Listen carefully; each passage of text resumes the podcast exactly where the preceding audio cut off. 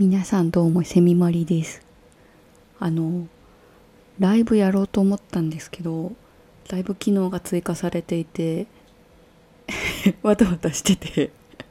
うまく使いこなせないまま終わってしまいました。しなんかやっぱりライブでやるのって事前の告知とかその本当に何を話すかみたいなテーマがあったりとかもう定期的にこの曜日にやりますみたいなのでやってる人が本当にお上手だなっていう人がいっぱいいて私本当向いてないなと思って。こうやって収録で撮ってあの好きな時に撮って好きな時に出すっていう方が本当に気が楽で続けていけると思ったのでいつものスタイルに戻してしまいました。ビビってます。ごめんなさい。なんかもうもうちょっとこれに慣れていったらライブもできるかなと思うんですけど。うー。んなんか心臓がドキドキしてしまいました でも今日なんでライブとかもやろうかなとかなんかライジをやろうかなと思ったかっていうと久しぶりにすごくあの都会の方にお出かけしてきてなんかいろんな刺激をもらってすごい頭のシワがすごいたくさん刻まれてなんかはーってなって帰ってきたのでなんかちょっとアウトプットしたいし話したいなと思うのもあってラジオをやり,、まやりたいなと思ったところです。あのモネ展見てきたんですよ。あの都内でやってる。で平日の日中なのにすごい人で。なんかやっぱ人気なんだなと思って。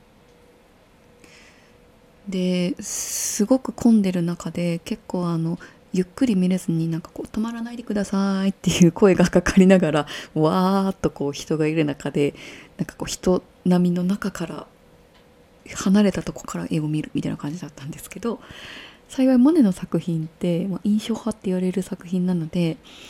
なんか色合いとかタッチとかがこうぼやぼやっとしてるというか遠くから見た方がやっぱり綺麗に見えるっていうのもあって結構遠くから楽しむことが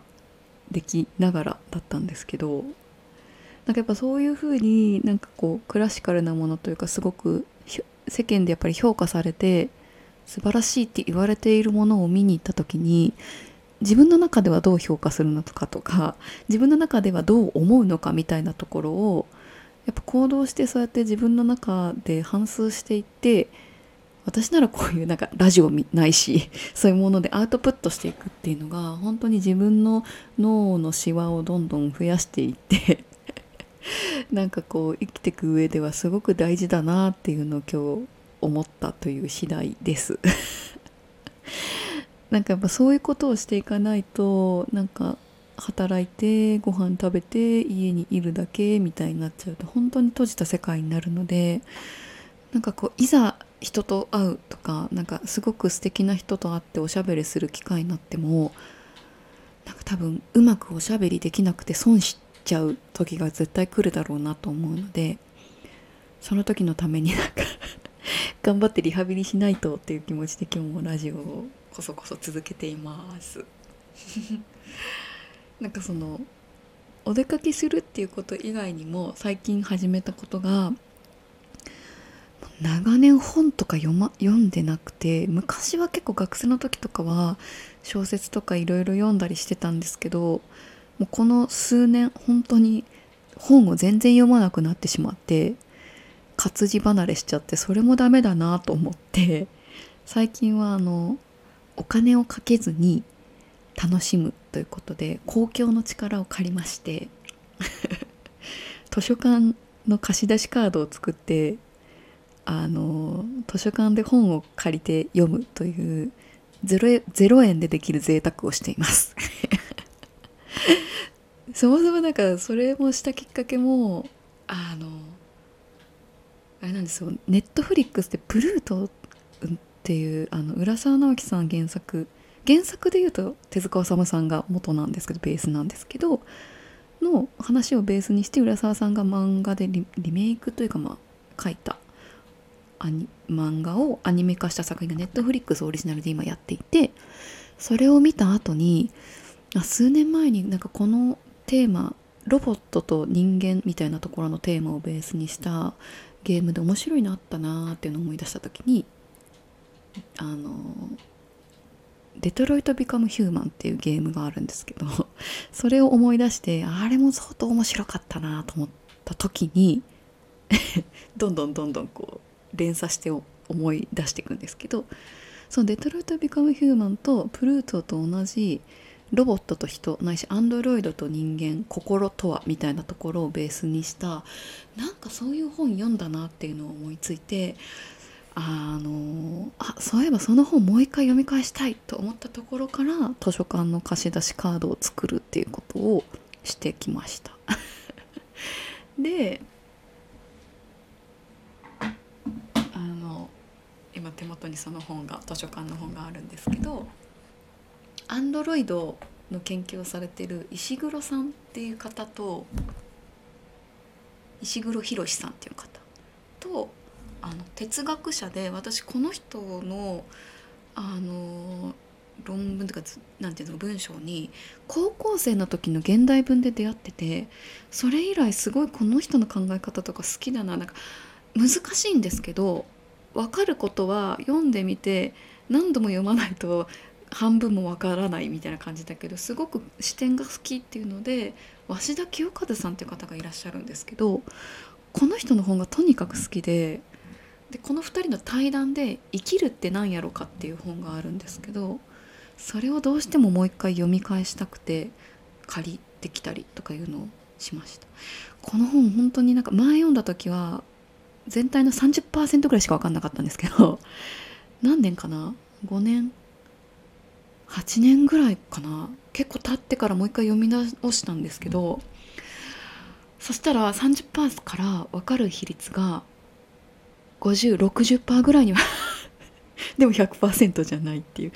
60%ぐらいには上がってて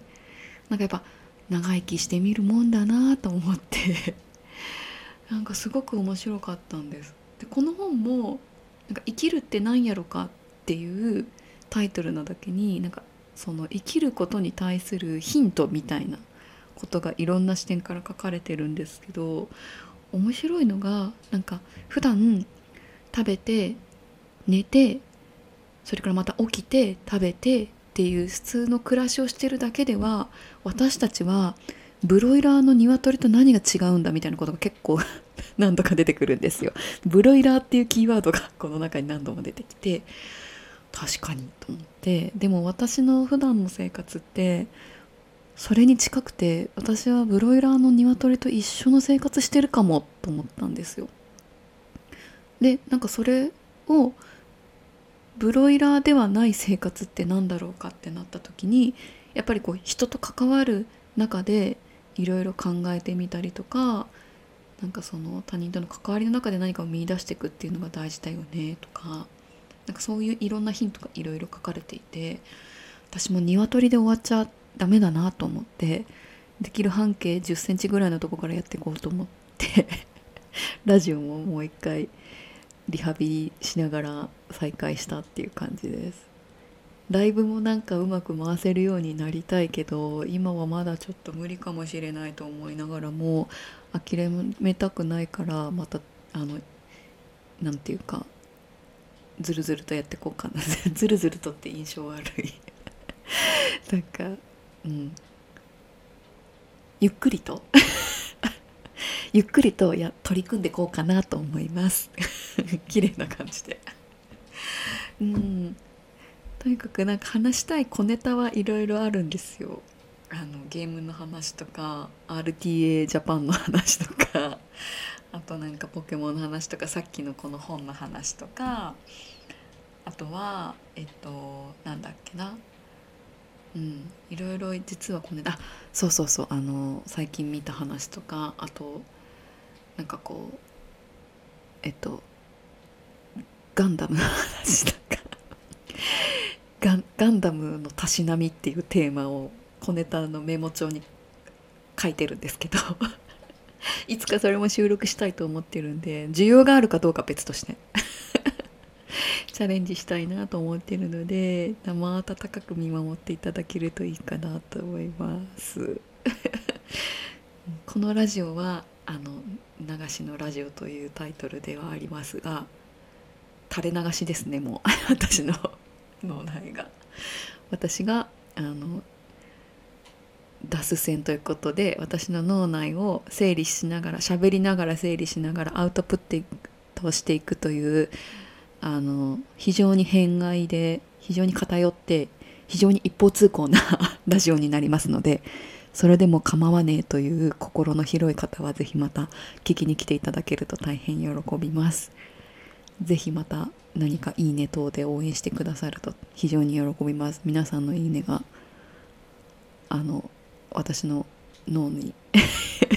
脳に私に非常にいい影響を与えてくれています。ありがとうございます。ではではまたお会いしましょう。